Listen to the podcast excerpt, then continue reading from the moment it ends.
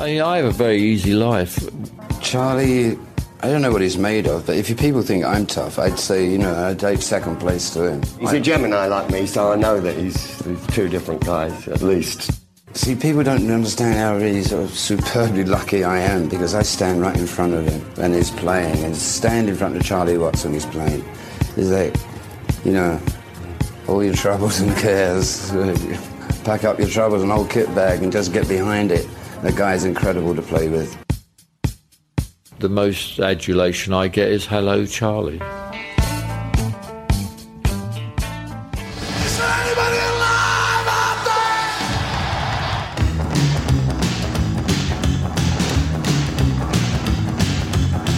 Well, that's cool, baby. I mean, you know how it is, rocking and rolling and whatnot.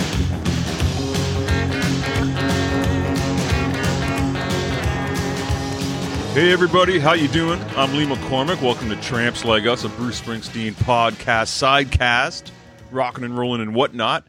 Episode 46, celebrating Charlie Watts.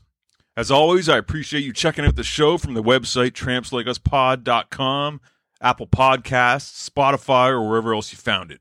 Stay in touch with us via the website or our Facebook group page, Tramps Like Us, a Bruce Springsteen podcast.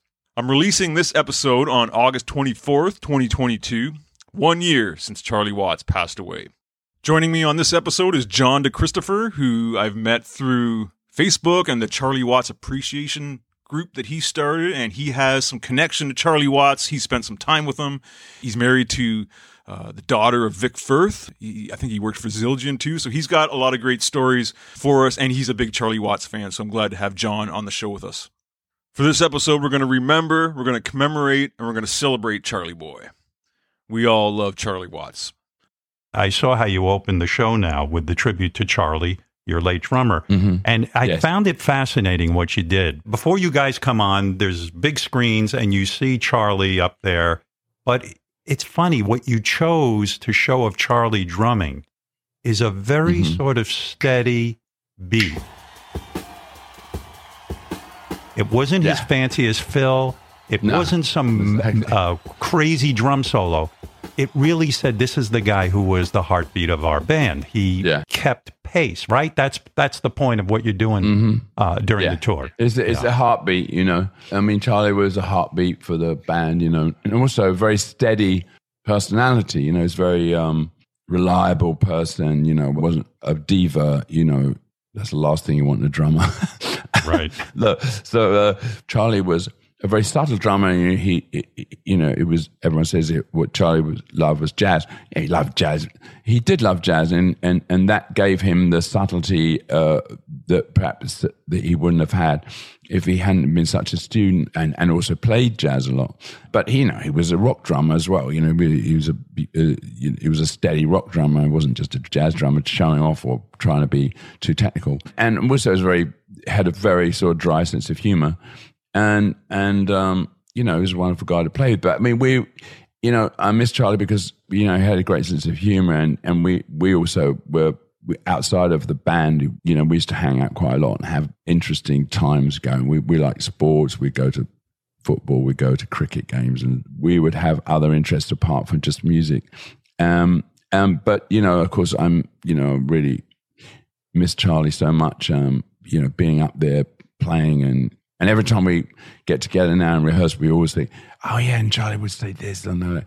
then he would do that, and then he would. I mean, he was he was a very quirky guy, and um, you know, we we really miss him. But you know, we did so many shows with him and and so many tours with him and so many recording sessions. It's it's uh, you know strange being without him. But when he was sick, he said, well, you know, you've got to just carry on and do this tour. You know, you don't, don't stop because of me. So so we did.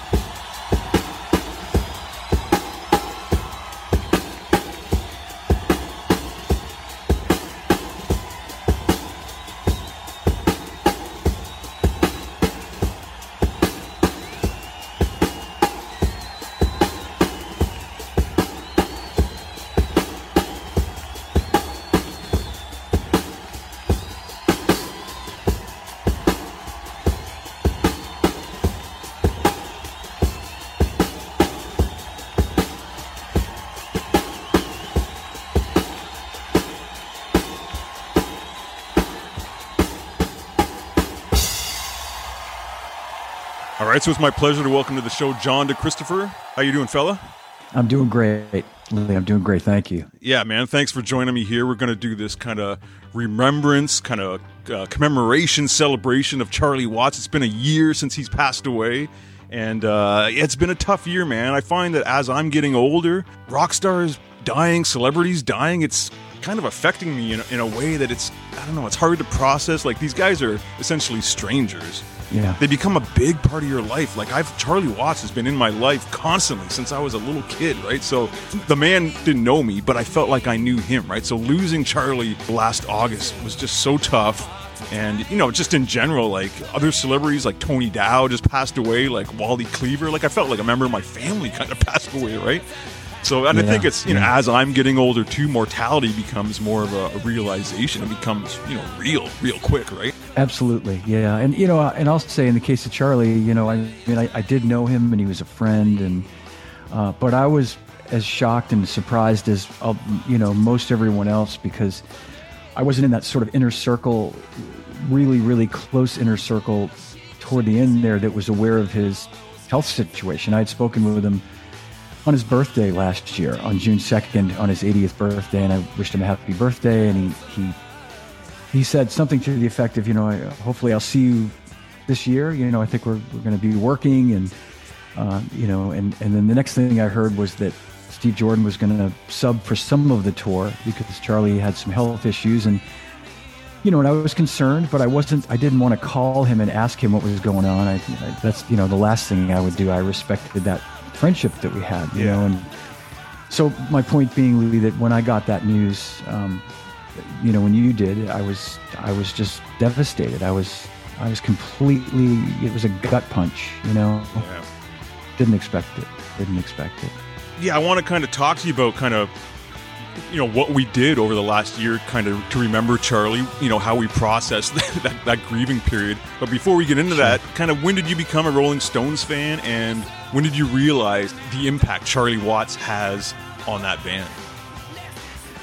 I, became a Rolling Stones fan. Um, well, I mean, I, I, I can't say it happened 50 years ago, but I mean, it, it really sort of stuck and sunk in in a big way in 1972, which is when I took up the drums. And the Rolling Stones were a big part of me wanting to be a drummer, and, and i.e., Charlie uh, being the huge influence that he was on me as a drummer. But um, you know, I, I was aware of them. I, I was born in 1960, so I was aware of the Stones in the mid 60s as a kid you know, listening to all those songs. But my sister saw them in the summer of '72, and she's five years older than me. My sister Susan, and um, really exposed me to their music, and I just I was hooked listening to Exile on Main Street that entire summer, and um, and that just from there I sort of did a deep dive into everything before that that I could get my hands on. But it was 50 years ago this year that that that I really got into the Stones in the in the way that I am today, and and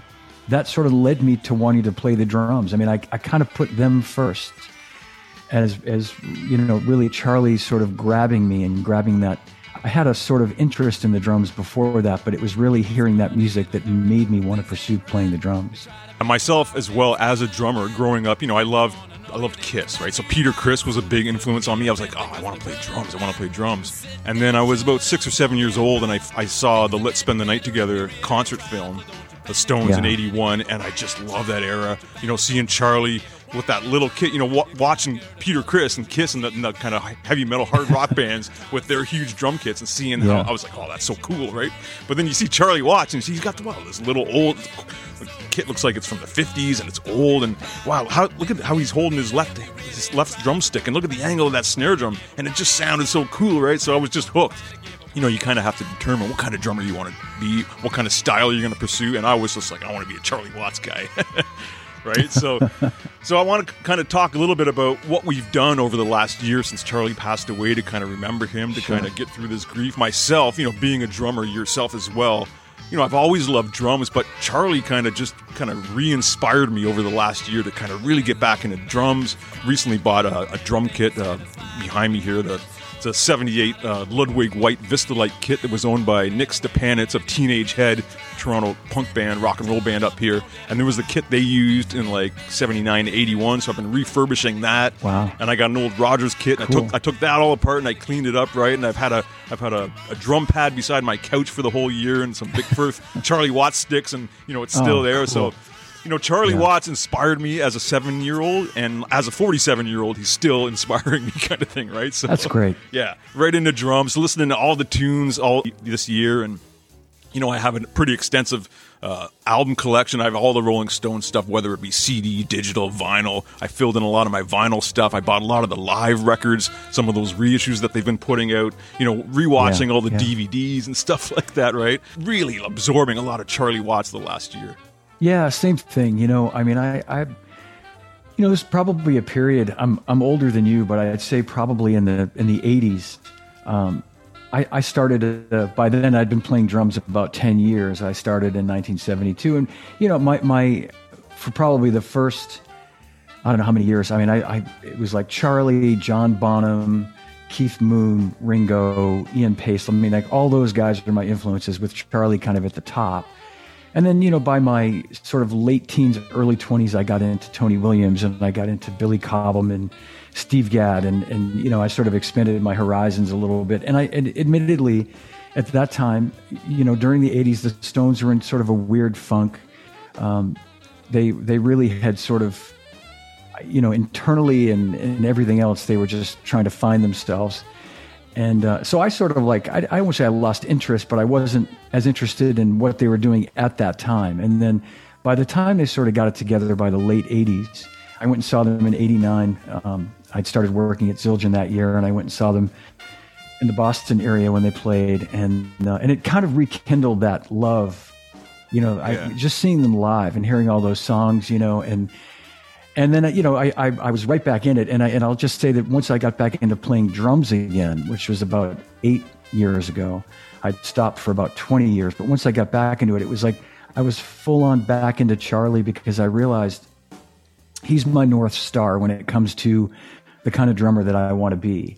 Um, I- You know, having a great feel, having great time, taste, being economic with my fills. Um, you know, yeah, you know, you know what I'm saying. At least supporting the guys around me. Yeah, I mean, it's all about. Um, it's not about me as the drummer. It's about making the rest of the band sound great. It's about having that foundation, which is what he has always been. Um, and you know, I think it, it. I think you and I got it at a young age, but a lot of people don't get it with Charlie. They really don't. They, they, they see his four-piece drum set with his couple of cymbals, and they, you know, they see with their their. Um, I, I wouldn't say they see with their eyes. They see with their ears, not their eyes. Maybe I don't know, but they they don't hear a lot of technical, flashy stuff, so they sort of dismiss him. But I but it's it's great when you see someone who does eventually get it and go, okay, now I get it. You know, when Charlie passed away, I did a you know two and a half hour uh, podcast episode paying tribute to Charlie, and I had my good buddy Joey Anuzzi on that that episode, and we talked about being at Humber College. The both of us, that's where we met, going through the jazz program there, playing drums. And when we showed up there, we were like uh, late teens, early twenties, right? And all, all the drummers were talking about who's your favorite guy, who's your favorite guy, right? And it was Dave Weckl, and it was Dennis Chambers, and a lot of Neil Peart, Sure. right? We're up in Toronto here, and a lot of Neil Peart fans.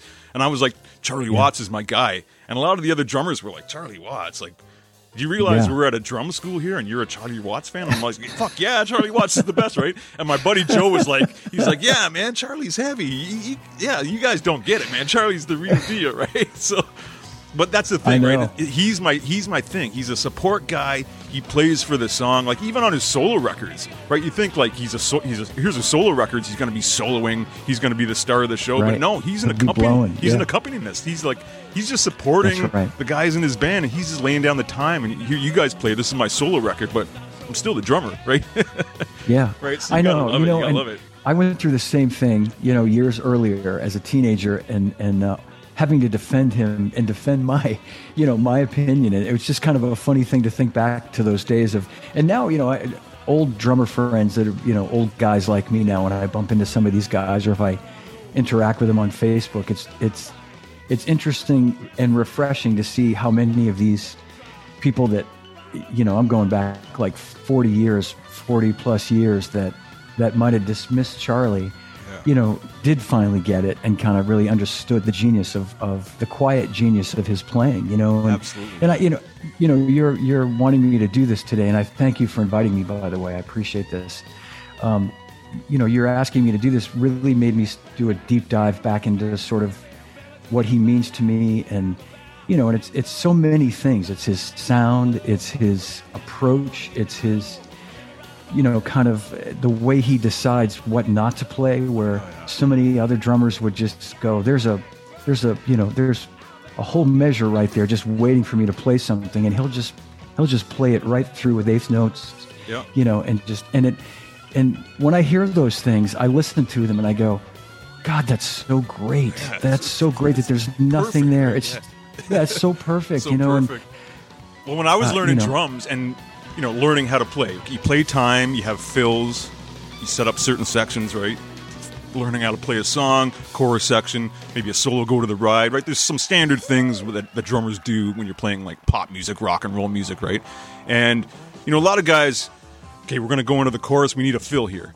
So guys would go around hmm. the toms, or I'm, going to put this cool little lick in here, right? But Charlie would be just be like, I'm just going to do a little splash on the hi hat, you know, just little things Yeah. like that, just or a little a doom, just one tom hit or something. It's just so perfect, right? it's so perfect. like I love his hi hat stuff, the way he would just splash his hi hat, and, and it was almost like I learned how you can open your hi hat at any time and make it work. It's, if you're playing eighth notes, you can open that hi hat any time and just it just gives it a little texture, so it's not straight and it, the way he would Well, you know, flow into the I- I made some notes. Oh, yeah, It's funny you said that, Lee, because I made a I made a, a comment about exactly that, and and I remember seeing that when I when I 1974 I, I went and saw the movie Ladies and Gentlemen the Rolling Stones when it was in the theaters. Like they they premiered it um, actually at some big concert venues with this big quadraphonic sound. I don't know if you were even born at that point, but but it was like a it was like a big deal. They, they billed it as like a um, the next best thing to seeing the Rolling Stones live in concert is seeing this movie. So my sister, my older sister, my my only sister, took me to see it. I was like 13 years old, and I remember when they'd close up on Charlie and he's playing eighth notes on the hi hat during like bitch or all down the line or one of those songs where it's like a straight eighth thing and he's opening and closing his hi-hat as he's playing the eighth notes and playing you know playing time the way you and i would if you're playing your ride cymbal and you're playing like you know little quarter notes with your with your in my case my right foot because i'm left-handed but Yeah. uh, and he's doing that and i'm and it and it and i didn't even realize it at the time but what it created was this elastic push pull thing that is so it's like Charlie's trademark, you know, and you oh, and now if you listen to songs like Rocks Off, for example, the the studio version, Exile on Main Street, you can hear him playing that way. You can hear that hi-hat opening so subtly and closing. It's not like a it's not like a full-on bark, but it's just that you can as you said, he's just playing it and he's and it's just it, it's like a it's it's really a rhythmic motion. Yeah, it gives that- movement to the hi hat rather than just a tut tut tut tut. It's like That's right. It's like it's, It- it's like open, it it's loose, propels- it's tight. Yeah, Exactly. propels the song. It like carries the song forward. It gives it like a, a little push Yeah. without really rushing it. And and it allows him, you know, he has this you know, some songs you'd swear he's playing way ahead of the beat, but he's really not. He's playing maybe on the beat or even a little behind, but when he does those push pull things, and you know, I've, I talked to him about that. He had no idea. Like he, It's just natural, it was right? So, just- yeah. it was so unconscious. He, I said, "Did you ever really think?" He's like, "Oh God." He's like, "I, oh John, I don't know. I don't know." And I, I asked him one time. I said, "Did Jimmy Miller ever suggest some of this stuff?" And he's, you know, because I, I was very, I was very curious about how much Jimmy, as a great drummer that he was, like what his, as the producer, what his influence might have been on some of those songs. And he said he'd encourage him to play, to play more in certain places. But he, but I remember him saying to me, he got me to practice. He said, well, he, then he'd say, you know, but I, I, I, I don't really practice. I never really practice, but I'd take my sticks and play on my knee, you know, to sort of warm up before a show. And that was, I think, something maybe Jimmy suggested. But, but there was just, but my point being that so much of that stuff that we talk about, that mojo, you know, it was just this sort of unconscious creative thing that just came out of him, you know, and I, and I, and I, and I you can't, you can't overlook the influence that Keith and and Mick and Bill Wyman and everybody in the room at that time had on him too. I mean, I think it was a collective, and Mick Taylor it had a collective effect. Yeah. I always th- say that like Keith and Charlie are really connected in the Stones. Most times the drummer and the bass player will be, you know, the, the lock, but with the Stones it's Keith and Charlie. And I think Keith plays the way he does because of Charlie and vice versa. Exactly. Right? If they had Yeah. different guys in that band, Charlie might play a little different, but because he's got Keith there, he's hearing that riff and he's leaving space and, and the way Charlie plays, he leaves that space for Keith to fill in, so the two of them groove, and it's the push and pull between them. A great era of the Stones, like the early late '60s to the mid '70s, where Charlie got rid of that cymbal between his hi hat and his rack tom, so he could have that direct connection with Keith, right? Yeah, yeah, exactly. And and he, yeah, I, I agree. I mean, that's my favorite era. That you know, the Mick Taylor era, for lack of a better descriptor, too. You know, Mick Mick was there for all those records, and um, there was just an abundance of creativity and just you know the their their what they produced during that time was just you know just amazing. But yeah, I mean, and and and Charlie would would tell you that as well that you know where many bands follow the drummer, he followed Keith. Everybody followed Keith, and and he's I, he's he's told me, and he's I've I know I've read this in interviews with him where he said that in terms of like what he has to hear on stage was Keith. Yeah. Really, you know, obviously mixed vocal, but that giant monitor behind him, it was just like a you know gargantuan speaker right behind his head, and he had mainly Keith in there. Yeah, and he, you know, in and you know, in later years he'd have Darryl, and and you know, in the old days he'd have Bill Wyman, but but it was really like he'd, he'd say, as long as I can hear Keith, it's fine. And and there are examples of when he can't hear Keith, and there's a couple of bootlegs where you can hear. Um, he gets thrown off. There's a there's a great bootleg from Australia from '73 during uh, "Gimme Shelter" in the intro, and you can you can tell he can't hear Keith, and he's playing the one and the three on the snare drum, and he's he can't find the Yeah. you know the and he finally sort of turns it around, and then there's that live uh, bootleg version of "Happy" from '75 where Keith completely throws it around and, Yeah. and turns the whole thing around. But but yeah, I mean those two were such a unit. That was like you say, that was the magic of of of their rhythm section. Yeah, there's a. You're mentioning some of these kind of train wrecks, but there's there was a moment on the uh, I think the, the Oshawa '78 show, the CNIB show, where they're I think they're playing a Chuck Berry song. I forget which one. Maybe Let It Rock. And the whole, there's like three minutes where it's just a mess. It's like the beat is turned around. But then there's there's like one part like there's a section where where Keith kind of just finds it and he goes okay here it is and it's like and then just Charlie just Yeah. hits it and then boom there it is and there's the Stones and they become the Stones after this fucking this big fuck up right so it's like that stuff I think is just beautiful you know Yeah, I do too. It makes us all feel human. You Yeah, know? I mean, I,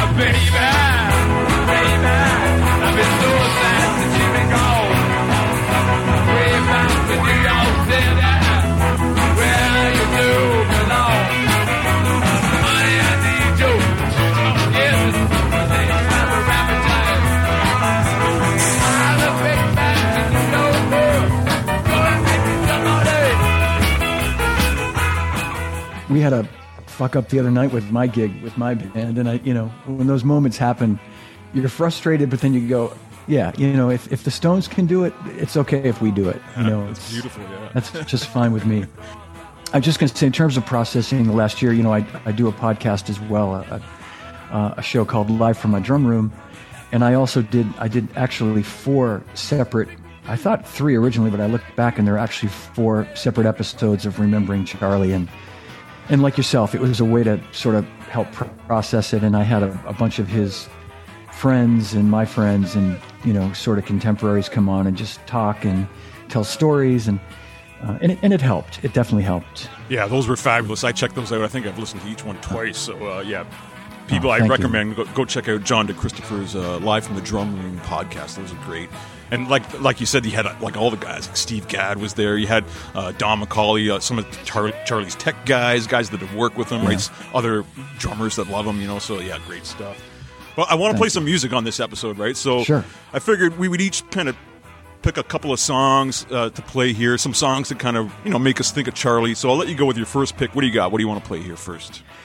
Well, yeah, I've been I've been up and down. You know, I I'll, I'll go with my first one, um, just sort of chronologically, as Monkey Man from Let It Bleed. I think for most of the Let It Bleed album, it's all Keith on guitar. Brian was Most mostly, Brian was out Yeah. of the band. Uh, Mick was joining, but uh, Taylor that is, but he wasn't really playing on this record. I think he's on maybe one song or something like that. I think he's playing rhythm on on Live with Me. Right. But Monkey And- Man is Keith on all guitars, right? We have Bill on bass much, and yeah. uh, vibraphone. But, you know, we're talking about Charlie, those drums. so great, right? And I, I love the part where um, the way Charlie would go between the ride cymbal and the hi hat on the verses, right? So there's. I, I this is freaky. I, I wrote that down in my notes. Right, well, well, it's your song, man. You You, don't- you, want to talk? you don't need me. I don't need you. Well, we're speaking the same No. language here. We're speaking the same Yeah, language yeah, here, it's great. But the way, like, Yeah. You know, they would go to the E, the big E chord, like Charlie would make it, like, open it up on the ride cymbal. And then when they go back to that riff in the B, down, down, down, down, down, and then Charlie goes back into the Yeah. hi-hat for that groove, right? Just so sweet. right? And you hear some know, of the no, funk and soul coming into the band, right? Around that time. Absolutely, yeah. And again, that's one of those songs that, um, you know, I, I wish I'd. I probably, if I'd asked him, he he would probably say he couldn't remember why or why why he did that. But but again, that's one of those songs that I I want to know like what what made you think to do that? Was did it just feel right, or again, I'm and I'm not trying to take anything away from Charlie, but you know, did Jimmy Miller say, "Hey, Charlie, try playing it on the ride, and then that part, and then come back and play the hi hat"? But but whatever it is, as you, to your point, Lee, it's it's genius. I think I I don't know any other drummers or or songs um, where that happens, where it's just this free, open, swinging ride beat, and then it's the hi hat closed and tight, and then back in the and the contrast Yeah. is it it creates this incredible contrast between the two, you know, sounds. It's it's, It's so like- fabulous. the way he goes to the ride cymbal for Mick. Mick's gonna sing, take it open, and then Mick stops. We'll go back to Keith riff, and then doom, doom, bam, bam, right tight. Yeah. Oh no, Yeah. it's so great. Um, so I, I discovered that song after, you know, that, that record came out three years before Exile on Main Street. But after listening to Exile, I went back to some of these other records my sister happened to have, one of which was Let It Bleed.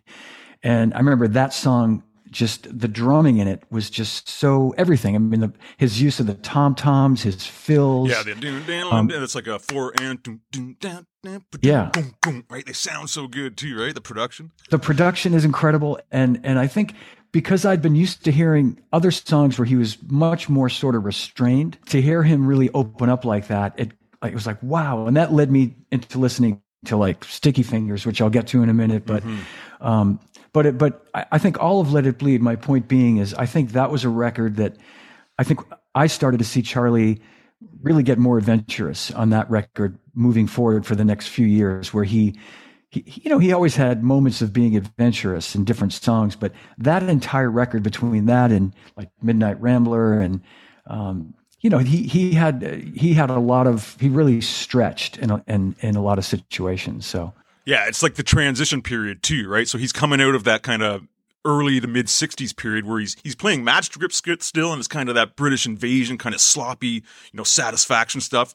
You know, late late Yeah. 69 and the early 70s he goes into this he gets the Gretsch kid, he gets traditional grip. He starts getting more funky, more groovy and then that would kind of progress to like 77 78 where he's got the total trademark, you know, lifting off on 2 and 4 and it's he's perfected it, Yeah, right? yeah. So so Monkey Man, what a song. I love that middle part too. I'm a monkey where it breaks down and then Keith with the riff and Charlie brings it- Bop, doom, Oh, man. Yeah. doom, got to- oh, what a song! eh? What a song! I love it. Yeah.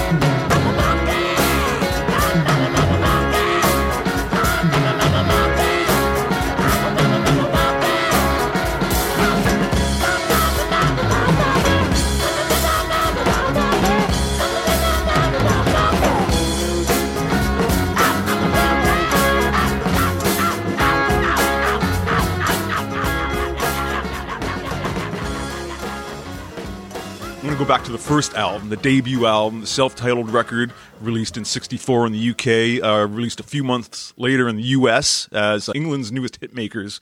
And I want to play "Carol," right? Chuck All Berry right. cover. They were doing a lot of Chuck Berry songs. The first songs the Stones ever released was uh, "Come On" was their first single, right? right. Chuck Berry cover, and they were playing lots of Chuck live.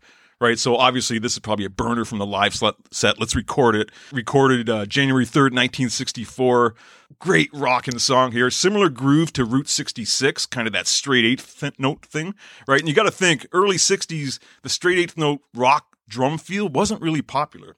Right, we're coming into Right. the '50s where everybody's swinging, and guys were doing kind of straight eighths, but it wasn't as pronounced and as driving as this. Right, it reminds me of uh, like Ringo's. I saw her standing there, that straight eighth kind of Yeah, pulse, driving the band with that yeah. dun, dun, dun, dun, dun, dun, dun. Like we didn't hear that yet, right?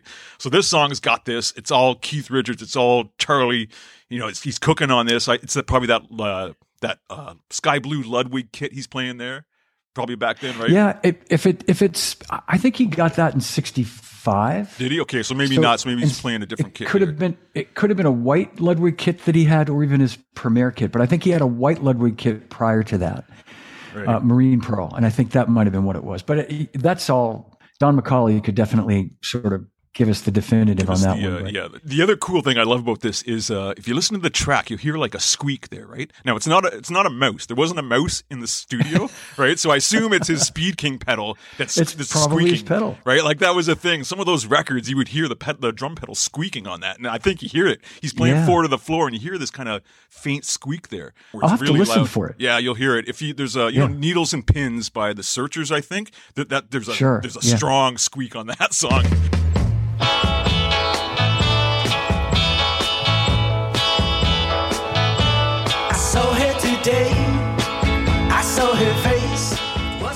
but you hear the squeak in this song, which I think is just kind of cool, right?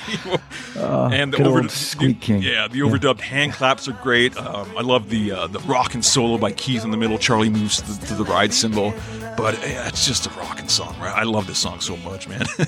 and the, Yeah, the snare yeah. drum, listen to the snare drum, the way he's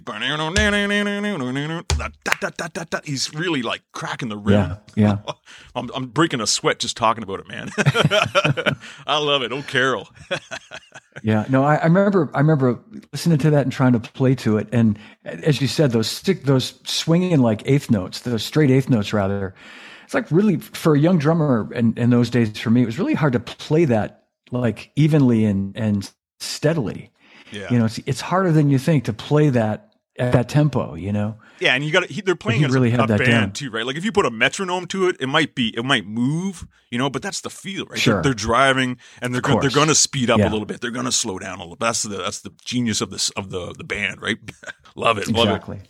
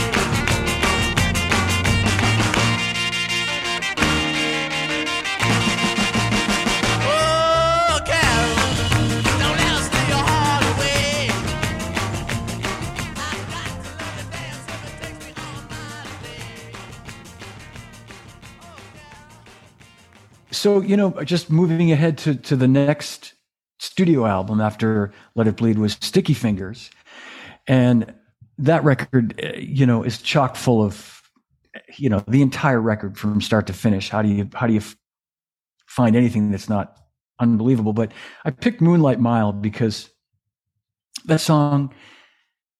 it- I just, it's always been such a beautiful song for me to listen to. Um, and again, Charlie's drumming in it is so supportive of what's happening, uh, you know, throughout the rest of the song with the vocal, with Mick Taylor's beautiful guitar part, um, Keith's part, um, you know, the, the, the mallet work and the tom toms. Yeah, he's playing mallets, sort of right? It's not sticks. He's playing mallets. So you- Exactly. So you hear that Yeah, wash on the cymbal and the, the The bounce. to cymbal swell that brings it in. the toms, yeah. when he he comes in with the mallets and he's playing the mallets on the toms like and it it, it later in life it reminded me of like and I and I have to wonder if there was some Elvin Jones influence to what you know what gave him the idea to do that. Like I think of Elvin playing Cherokee on the with the mallets on the tom toms. And and it's just it's a beautiful thing. And then he, when he when he plays the beat when he starts playing the groove with the mallets you can hear that he's actually playing the softness of the hi-hat and the snare drum and if you've ever done that, it's it, it's like a different sound than with sticks. But Yeah. that part where it's, um, I'm sleeping under strange, strange skies, and he's definitely playing it with the mallets, and then he switches back to the tom toms, and he's bop bop bop bop bop bop. I, it's just it's so beautiful. I, you know, last year I remember um, listening to that song and just crying because. Mm. yeah it's a it's a it's a beautiful song so i that's my that's my second pick but i will say as as a as a strong runner up from that record um, i got the blues looking at songs as you said that are sort of deep cuts um, i got the blues to me is one of the most difficult songs for a drummer to play when you think of So slow, how right? far how slow yeah. Yeah. the tempo and how far like behind the beat he makes it feel and the way he holds that i mean it's you know there were no click tracks back then. There was they didn't fix that later with pro tools. I mean that was charlie laying down that incredibly i, I should have clocked the tempo Mm, ahead of this yeah. to, to but it's got to be 60 or i don't know 65 or something. It's ridiculous how slow that song is and how he makes it feel so great. There are a few drummers. Jeff Porcaro, you know charlie Steve Gadd. I don't know. how There's a, you count them on one hand that can make a song feel that good at that tempo. Levon Helms kind of got that groove. Leave That's- on Helm. Yeah, yeah. Yeah.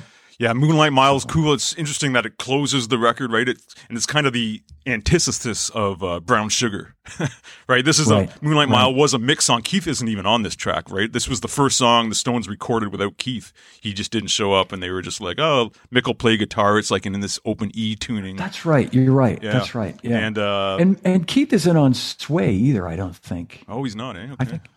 I don't yeah, think he's yeah, Sway. yeah, yeah. I think Keith has talked like towards the end of- of the recording, he was not in a good shape, so he kind of didn't show up for some of the last sessions. Yeah. Charlie has said though that Right, right. this is like his favorite Mick Taylor moment is Moonlight Mile. He just remembers Mick Taylor Yeah. being at his peak during this song. Interesting side note before we play this song is I saw the band in '99.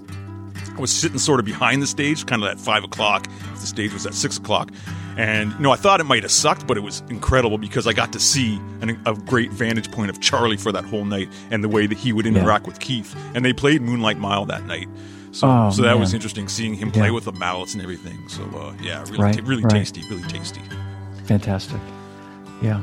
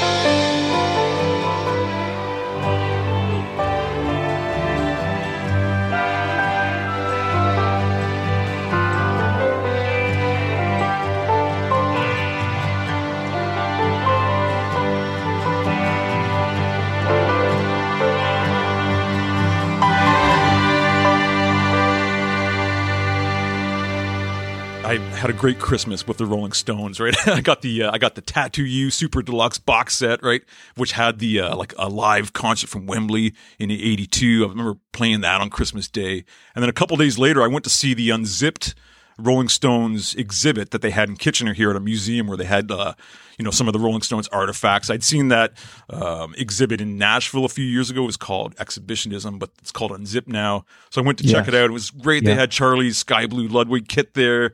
They had like his black Gretsch Nitron kit there from the early 70s. You know, they had uh, one of his outfits from the 72 tour, red slacks with the kind of white bedazzled tank top, right? So I was there Yeah. soaking in some of that vibe. So, yeah, it was just great. I saw all that in. New York. Yeah. yeah. That It's just great to be. exhibitionism. Yeah, it's Yeah. great to be amongst that stuff, right? And see, they had his like little uh, drum kit that he had in the suitcase that he played on Street Fighting Man, right? All that stuff, That's right. So, Yeah. so great, Yeah. so great, yeah. Incredible. All right, I got another pick here. I'm going to go to the 80s here, to, the, to a not popular record, Dirty Work. You know, a lot of people have said that that's probably your least favorite Stones record. There's a lot of turmoil going on in the band there, right? Uh, Mick and Yeah. Keith weren't getting along. Uh, Charlie was actually dabbling. This was his dabbling period. He was getting in some alcohol. He was doing speed. He was actually doing heroin, right? Keith kind of had to have an intervention with him to say, Charlie, man, you gotta, this is not your bag, right? kind of thing, right?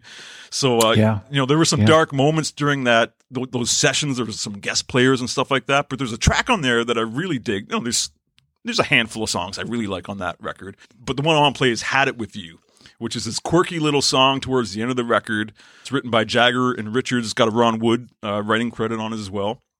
Now, this is a four piece. Uh, there's no bass on this. Bill Wyman didn't show up for this, right? So it's uh, it's like Keith, Mick on vocals and harp, Charlie on drums. Ronnie's there. Ronnie's actually playing sax on this, right? There's some No kidding. yeah, Okay, there's yeah. some I've little, heard the there's some little I- sax yeah. underneath there, some little comping like dun dun dun dun dun, underneath there. That's Ronnie Yeah, on the sax, yeah. right? But I, I just love this tune, and Keith wrote it. Just listen to the lyrics. Is it about a girl or it's, uh, is it about Mick? I assume it's about it's probably about Mick, you know, given the climate of the band, right? Yeah. but just great drumming on this. Charlie's got his four to the floor thing going. Uh, it's, it's very raw, lo-fi production, uh, lots of compression. I assume he's playing his main, uh, his 57 Gretsch kit there, that, uh, you know, wood colored kit, the, the classic Charlie kit, right? Uh, great fills, hi-hat work comping here. It's the open close of the hi-hat stuff we were talking about earlier. Lots of that on this. There's a nice little, uh, breakdown section where they kind of drop the timeout and they bring it back with the, the Keith riff and Charlie comes in with those great fills and uh, yeah, it's a great one. Had it with you. I, I'm going to listen to it afterward. Yeah, I'm going to re-listen. I, I haven't listened to that record, admittedly, in a, in a long time. So Check it out. One Yeah. that, that one really rocks. The- Charlie does the the cool classic uh, bucket of fish ending too, right? Bucket of fish, right? People, Every drummer's- yeah, every yeah. every drummer knows the bucket of fish. Digga-da-ch, digga-da-ch.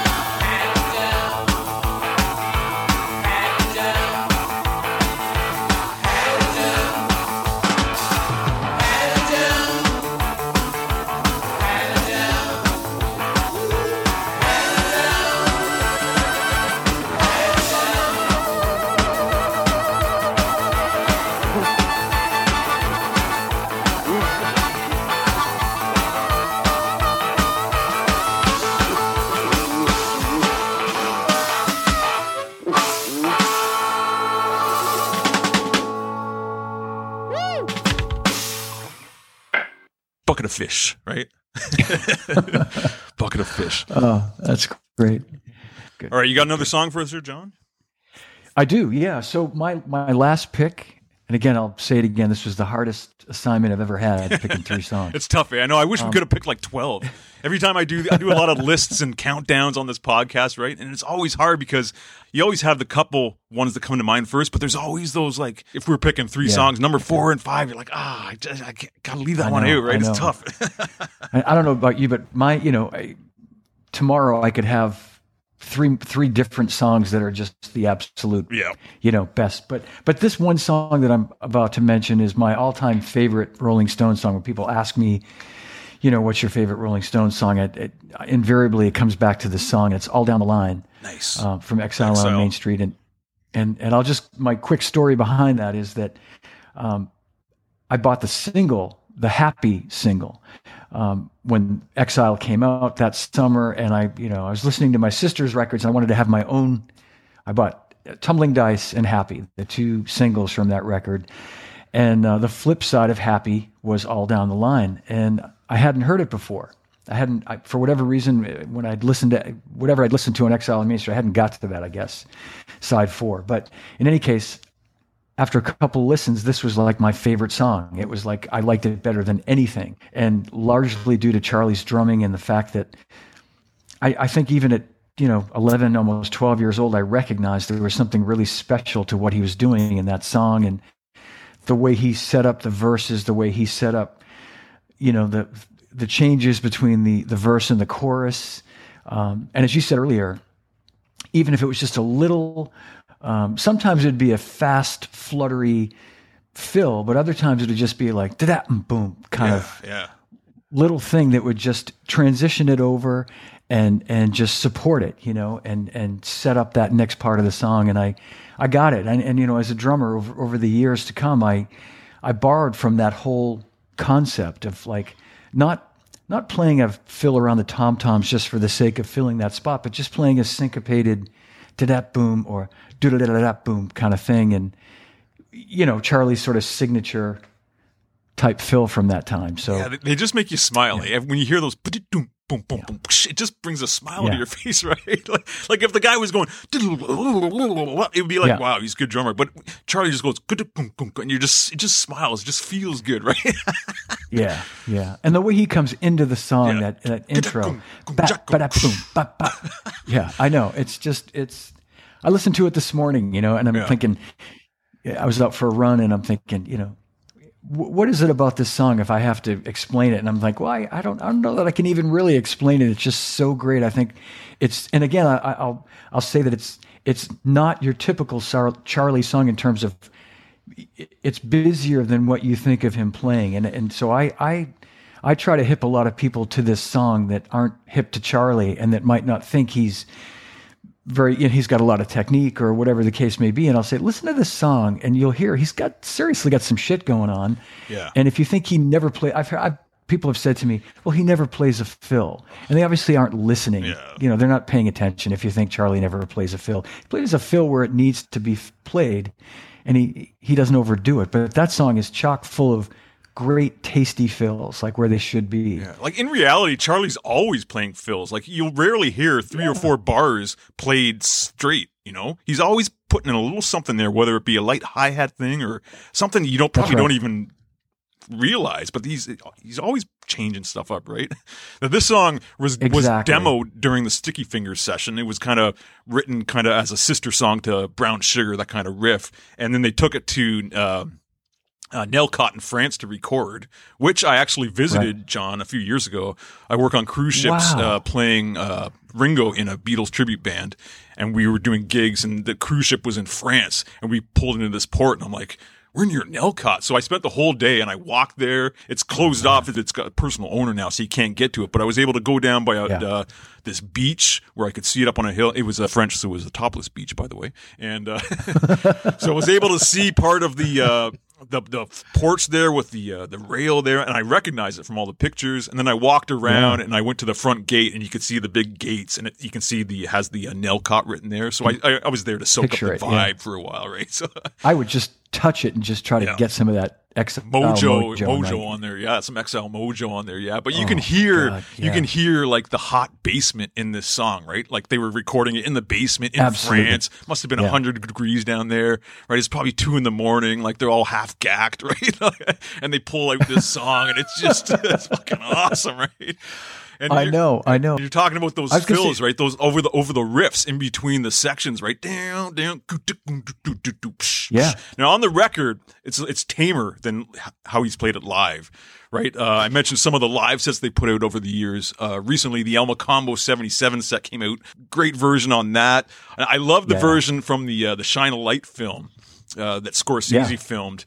That's great. And there's a version where you can see like a Charlie cam, where it's just the camera is just his shot. Uh, so I encourage people to check that out on YouTube, and you can just watch Charlie play drums for this entire song. And it's him on the hi hat, it's, It's- him riding on that China cymbal, all those fills, I right? know, yeah. And then the, the quintessential moment It's- is he finishes the song, right? And he kind of looks over his shoulder to the camera and does this, like, whew, like he just kind of lets out a big breath, like, that was a lot of work, kind of thing, right? I love that. I, I, you know, I, I, I mentioned that to him when I saw Shine a Light. Um, I, I, I saw the premiere. We were invited. My wife and I were invited to the premiere for the, of that movie in uh, 2008 in New York, and uh, I talked to him afterward about that exact moment. And I said, my favorite. I said that's my favorite song, and he kind of smiled, and he. I, I think I think I told him that before, but I said, you know, that's just, just that song just resonates with me on so many levels, but I just love that song so much. And uh, and I said my favorite part was when the end of it, when you looked at your, um, you know, you just looked at the camera and, and went made that like that gaspy like, whew, and he said. It's you know that's hard work. He said Keith just keeps playing it. He just kept playing it, you know. And and if you remember, it really it, they really now carry you know extend that ending Yeah. quite a bit compared to how they used to play it. They had a pretty, you know, it was a pretty straight. Yeah, it was a three minute four-minute song, and then they turned it into a Yeah. five minute, like, yeah. Even Mick, it- it there's a part yeah. in that section where Mick is like dancing and he comes back and there's a shot like over Charlie's shoulder and you see like the connection with like Mick and Charlie laughing at each other because they're like, wow, this song's really cooking or something like that, right? This is really Yeah, yeah, it's great. Brilliant. I love. I also the, there's a live version um, from Ladies and Gentlemen from 1972. Um, that's you know the year the song came out, and it was when they were really you know Mick Taylor, of course, in the band plays this. I'm sure you know the version. This, Yeah. this ripping slide solo, and uh, and you know to, it, it was like when the band was just really on fire, just like at their sort of pinnacle point, you know, their peak period. And and there's another version a year later from Brussels, uh, the seven, October '73 Brussels affair, Great show.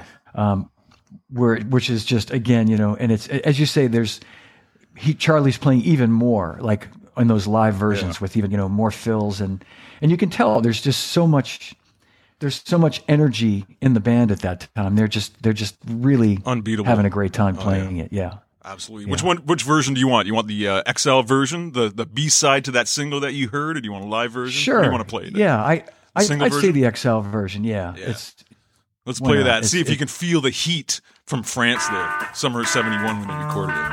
yeah. I can definitely feel the heat from that.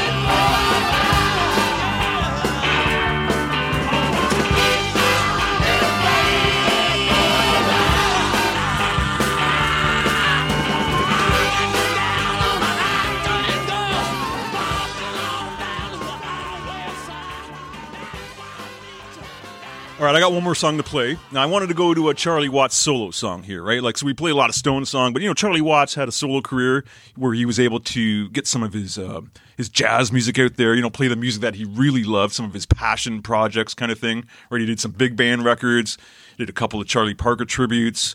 Uh, he did a ballads record, which I really love. Uh, you know, long ago and far away with Bernard Fowler. He did that experimental drum record with Jim Keltner, where they're kind of paying tribute to some of their Right. drum heroes. Like each song is named after a guy. Like there's a Shelly Manne, Tony Williams, Elvin Jones kind of track, right? I wanted to play a song Right, off the exactly. the Charlie Watts and the Tentet record, the Watts at Scott's live record. So this is the Charlie Watts Yeah. is a trio. Charlie on drums. Now Charlie's playing like his uh, his 1960 black round badge uh, Gretsch kit, which was modeled after Tony Williams' kit that he played. Th those same sizes, right? I'm not sure offhand. It's like 18 kick drum maybe on that one. Probably 18, 12, 14. Yeah, smaller sizes, but it's it's like the Tony Williams kit is kind of what he calls it. He's got his buddy Dave Yeah. Green, his childhood friend on bass. Right, I love that relationship too. Right, we talk about the Keith and the Charlie relationship, but you know Charlie's had a relationship with his this bass player Dave Green longer than he's known the Stones. Right, and he played with them all up to the end. Right, so he's one of his best friends on bass. I know. It's so great. We have Brian Lemon on piano, and then to kind of fill out the tentet, we have uh, six horn players and a guy on percussion. Right, and the song I want to play is "Take the A Train," which is the last song on that uh, two CD set. Came out in 2004, recorded June of 2001. Now we mentioned earlier, you know, this is not Charlie Watts showing off. This is Charlie being a support drummer, right? It's his band. He's the leader, but he's just supporting. He's just going to swing and let you guys kind of play, play the head, right? So, Yeah. you know, Charlie's just swinging on that ride and he's going between his cymbals. He's probably got like four cymbals from the 30s and 40s or 50s, right? Those all those old cymbals that he used to find, right? He's he's Yeah. riding on his Yep. China. He's got a, like a swish cymbal there too, right? So in between the sections, he's moving around. He's got he's got his cross stick going. I love how he's setting up the fills in between the sections. Now I chose this song because you know, my favorite Stones record is the Still Life live record from 82. My favorite Stones song is Under My Thumb off of that record. I just love that intro where they had Duke Ellington version of Take the A Train on the house speakers, right? The the announcer would come on the uh, speaker, ladies and gentlemen, the Rolling Stones. Keith would come in with that Under My Thumb riff and then they're off, right? But I just love that intro with the Take the A Train, right? So I thought it was cool that Charlie's playing this, right? So, uh, yeah, any thoughts on this one, John? I, it's a great pick, and I and I think you you hit the nail on the head too in terms of like Charlie's um, approach to playing this song is is a, strictly to support you know the horn players, the rest of the band, um, not you know not to shine himself. It's not it's it's not him trying to. I, I just I love that about him. When I saw him several times in in solo projects and and uh, you know I never went there with the expectation of seeing Charlie. Um, I think you know maybe some have, but I, I'd always go there really enjoying the fact that it was he was enjoying himself so much. First of all, you could see it. You could see him. You, you know, in those days, he didn't smile as much with the Stones. Yeah.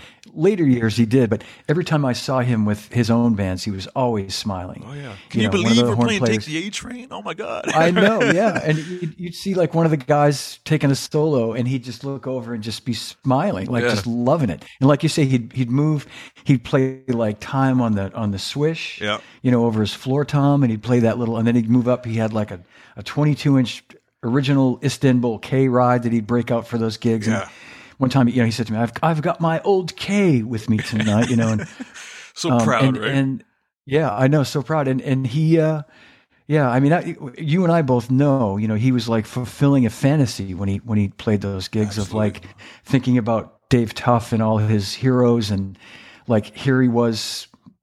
like you know, I think Dave Tough is a, is a similar kind of drummer, just a, a supporting time player. And then in more modern times, if you see a guy like Steve Gadd with his band, again, he's not for the most part, I mean, he, he might have a, a song or a section where he's going to maybe have a minute to blow, but for the most part, he's he's playing Yeah. time. You know, he's Yeah, it's not like you're seeing the. Buddy Rich band where Buddy's going to solo No, for like half the song, right? It's not that kind of a gig. It's not that kind of gig. Yeah. Yeah. it's not that. Yeah, that's not that's not. If you're going to hear that, then you might be disappointed, but hopefully, you know, you, you won't be because, well, we're talking past tense, but but you know, because the music is so great and the Mm-hmm. and the spirit of what they're doing is so great. yeah, and you reminded me too. Charlie was the guy that made me realize I can play time on other cymbals besides my ride cymbal, right? When I was learning drums, I was like, okay, if I'm going to play ride cymbal, it's always got to be this cymbal. But Charlie would ride on his crash or his China, and I'm like, yeah, it's all cymbal. You can play time. It sounds different, right? And then when. I was studying drums in Humber College, playing jazz and learning how when you a different guy takes a solo, you need to keep the groove the same, but just change it slightly to show a change in the section. So moving from Right. different cymbals is the perfect way to get that just a different texture, but keeping this the the the, right. the feel the same, right? The feel, yeah, different color, different texture, and and uh, I remember the first time I saw him with the Stones riding his China, Yeah, and I, I he'd, he'd break like, him that way too because you can't. You're not supposed to play him like that, but he would go through. No, them, you're not. Yeah, you break him. He went through them a lot. He and he he said something like, you know, I, I something, yeah, I go through a lot of them, you know, doing that, but you know, they're not meant to be played that way. But that, you know, but who was he was not a he was not one of convention. You know, that was the great thing about him is We got to have like a like a, an auction for uh, busted Charlie Watts cymbals. Wouldn't you love to have a China from Charlie that's got like a crack in it from like this is from '96 tour and it's or something like that. Yeah. broken in, broken in Germany '97 or something like that. All right, so let's listen to "Take the A Train." Let's listen to Charlie Watts swing. Charlie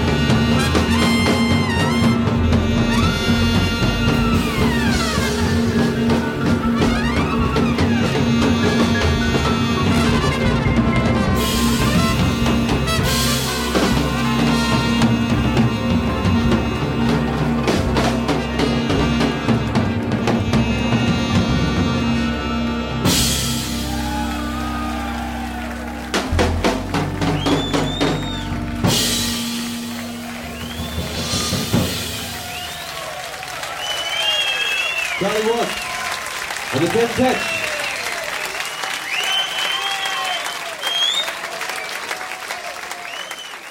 Any final thoughts on Charlie before we wrap this up, man? How about you give us one story? I know you had a relationship with him, and uh, can you share like one story, a favorite moment, a funny moment of you with Charlie? Wow. Um, yeah, sure. I, I, I, I have many great stories. Um, you know,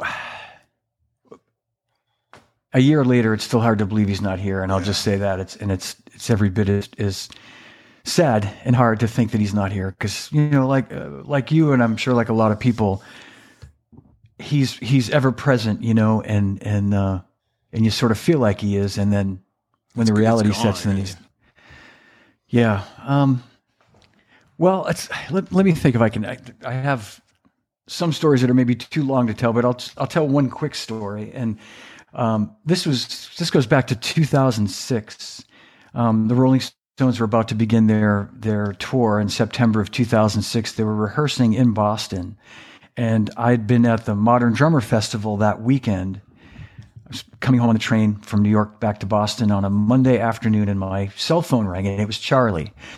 And uh, he said, uh, "Where are you?" And I said, "I'm on the train coming back from New York." Are you coming back to Boston? And I said, "Yes." He said, "Well, we're rehearsing tonight," and I knew they were playing that Wednesday was their first show, so I had planned to, you know, I planned to come. We'd already spoken about that, and he said, "We're rehearsing tonight." Um, if you'd like to come to rehearsal. And I'd been to a rehearsal once before, a couple of years before, and it was great. You know, it was closed, private. Um, so he hands the phone to his drum tech, and his drum tech gives me the information as to where they are and the location and all that. So I fast forward, I get home and I rocket into Boston to the rehearsal, and it's a great night spending time with Charlie and at this private rehearsal. And I said to Charlie, um, Charlie, tomorrow night, this drummer Steve Smith, who played in the band Journey, is playing at the Regatta Bar in Boston uh, with this jazz band called Jazz Legacy, and they play all this music in in tribute to Elvin Jones and Roy Haynes and Buddy Rich, and I really think you'd enjoy it. And I'd taken him to this same jazz club years before to see Brian Blade with uh, Joshua Redman. So I said, it's that same club we went to, you know, years ago. I said, yeah, I'd like to go. He said, can I bring Tim with me? Tim Ries, the sax player in the Stones. I said, absolutely. I'll, I'll set it up. So the next night we go to the club. We see Steve Smith and Steve's excited that Charlie's there. And I'm sitting with Charlie and Steve is playing his ass off. I don't know if you, I'm sure you have seen Steve at one time or another. And Yeah. He came And to he really- came to our college actually when I was in Humber College, uh, mid '90s, three year program there. He came. and- Okay, he yeah. came and gave a clinic, so we a hung out with him for there, like yeah. a whole day. Yeah, it was great. Yeah, he's he's great, and he and he, you know, he's pulling out all the stops. He's Yeah. just doing all his. He's doing the Max Roach, Mister Hi Hat thing, and so it, it, the. I'll fast forward to the end of the night. We go back to see uh, Steve. I bring Charlie back there, and um, and Charlie's like, "That was that was just fantastic. It was so great. It was you know," and Steve's all, "Thank you very much," and they're chatting, and and uh, and Charlie says something like, "It's so great to meet you." And Steve said, "Well, actually, Charlie, we did meet once before." And Charlie said, "Really?" He said, "Well, yeah, I used to play in the band Journey, and we opened for you in ni- 1981, um, and and and at JFK Stadium, and." Our singer Steve Perry said, "We want to thank you all for making our record Escape number one in the country, and the fans booed them off stage. Journey got booed off stage. So Charlie has this look in his face. He's got this shocked look, like He's, "Oh, you know. sorry, and He's like, he's like, oh yeah. He said, oh, I'm so sorry. And he was like, really, really sincerely sorry. And he said, you were in Journey? And then Steve starts laughing. He said, Yeah, I was in Journey. And, and Charlie said, Were you this good then? And Steve said, Probably not. but it was it was one of the funniest Oh, things. funny. He was just like, um, you know, it, it was maybe you had to be there, but it was a Steve and I still talk about that as one of the you know funnier moments. But Charlie, you know, for years after that would would thank me and say, you know, how's Steve Smith doing? I brought Steve to see him in uh, 2012 when Charlie played at the Iridium with the with the uh, ABC and D of Boogie Boogie Woogie. Yeah. yeah Steve and Keith Carlock, and we had a great time. And and uh, I brought I brought Steve Gadd to see Charlie once in Paris. We were there, and And, and and Charlie, I'll just say you know another funny story. I, I also brought uh, at one time in London at Ronnie Scott's Peter Erskine and Andy Newmark and Steve White, a bunch of drummers to see him. And uh, and he when I when I brought Peter Erskine, he sort of pulled me aside. He said, "You know, you're always bringing drummers to see me, and you know, it, it- you could you could tell it made him a little nervous. I Yeah, mean, because he he really respected these guys. He was Charlie Watts, but he certainly respected These guys can Peter be watching my technique and stuff, right? yeah, yeah, and he and he's he you know he was. He, I, I you know I just I love that about him because he was so human and so, so humble. humble. Yeah, very. Yeah, Yeah, what a, what a yeah. guy. Eh? One And final you know- thing, you know his signature. Yeah. I recognize the C and the B. Right, he would sign his his signature like Charlie Boy, his nickname CB. Charlie Boy. Yeah. Yeah, but it also looks like there's an L and a star. Do you know what that is on his signature? I, you know, I should. My my wife might know because um, my wife, if you don't know, she's Vic Firth's daughter. My Right. my wife Kelly, and um, and I remember her telling me she before I met Charlie, she got me, and we were just friends at the time. She got me a signed poster, uh, a Vic Firth poster with Charlie sticks of, Yeah. of you know with. And she explained what that whole thing was, and she might remember, but I think it might even be Junior. Is it his father's name was was Charlie also or Charles. So I, I don't know if it if that's if that's part of it, but it's definitely Charlie Boy. Yeah, you can see the CB, and it looks like a L and a star. I don't know. Yeah. That's a good question. You know, maybe Don McCauley might even know the answer to that. One of the Charlie Watts mysteries Yeah. of life. Yeah. It is, yeah. All right, John. Well, I thank you so much for spending some time with us, sharing some stories, uh, you know, sharing your thoughts on Charlie, helping us remember Charlie. What can I say, man? I appreciate you. I encourage people to check out your uh, Live from the Drum Room podcast. Also, you started a Charlie Watts Appreciation Facebook group right after he passed away. I guess that's how we connected. yeah. You know, I've been very um, active on that site. You know, a lot of good Charlie Thank Watts you. fans and stuff like that. So, is there anything you want to plug or mention before we get going You- here? that's great. I, I appreciate you plugging my uh, my YouTube and and um, podcast live from my drum room. And you know anybody that hears this and enjoys this conversation, please go to my YouTube channel and subscribe. And as I said, there's four episodes from last year with different drummers commenting and sharing stories about Charlie. And I also have, as I say, the podcast is on uh, all the different podcast platforms. Um, but no, I appreciate that. And if people are on Facebook to check out the Charlie Watts Appreciation Group, and um, yeah, and I and I thank you, Lee, for inviting me today. I'm sorry I was a little flaky about it. I, you know, it's it's uh, it's still hard to even Yeah. think about doing stuff like this. But Yeah, I understand, and I, I appreciate you joining me because you know this is how I'm getting through, you know, processing you know Charlie Watts' passing and you know celebrating him this way really helps, and I appreciate you spending some time with us. So uh, thanks again, John. That's great. Cheers. Have a great rest of the summer, well. and uh, yeah, we all love Charlie Boy, right? yeah, absolutely. Charlie's good tonight. Charlie's Yeah. good tonight, ain't he? Yeah. All right.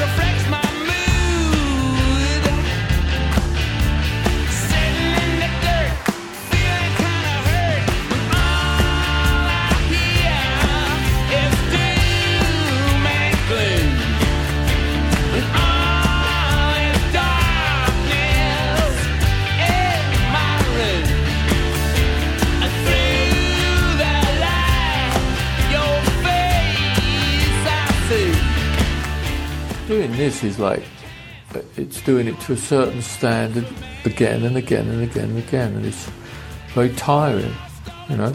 It's not necessarily playing Bach or anything and it's not you know but it is the level of professionalism you put in and the constantly doing it you know?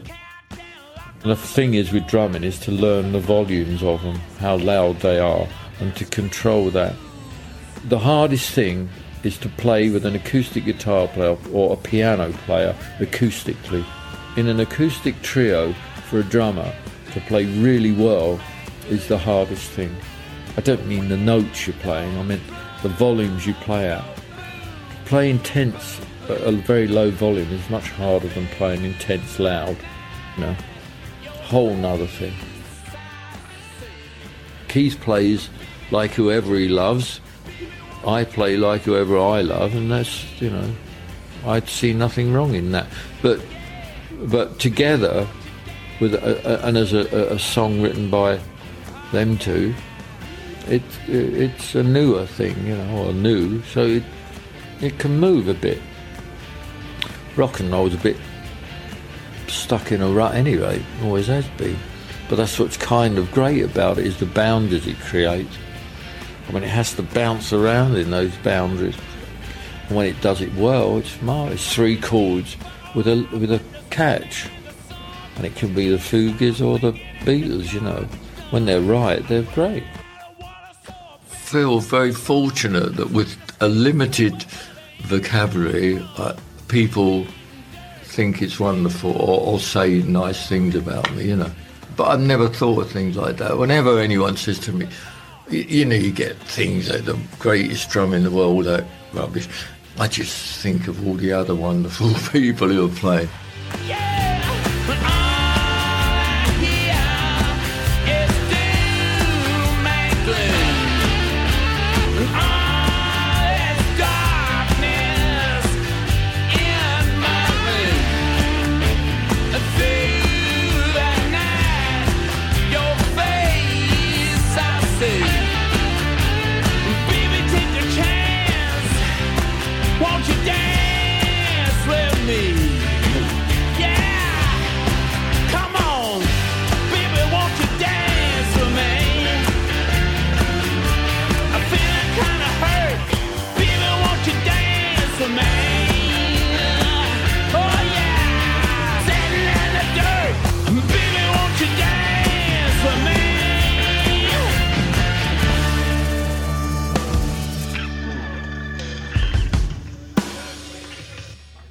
Sincere thanks and gratitude to John DeChristopher for joining us for this episode. And as always, thanks to you for listening. We'll talk with you next time.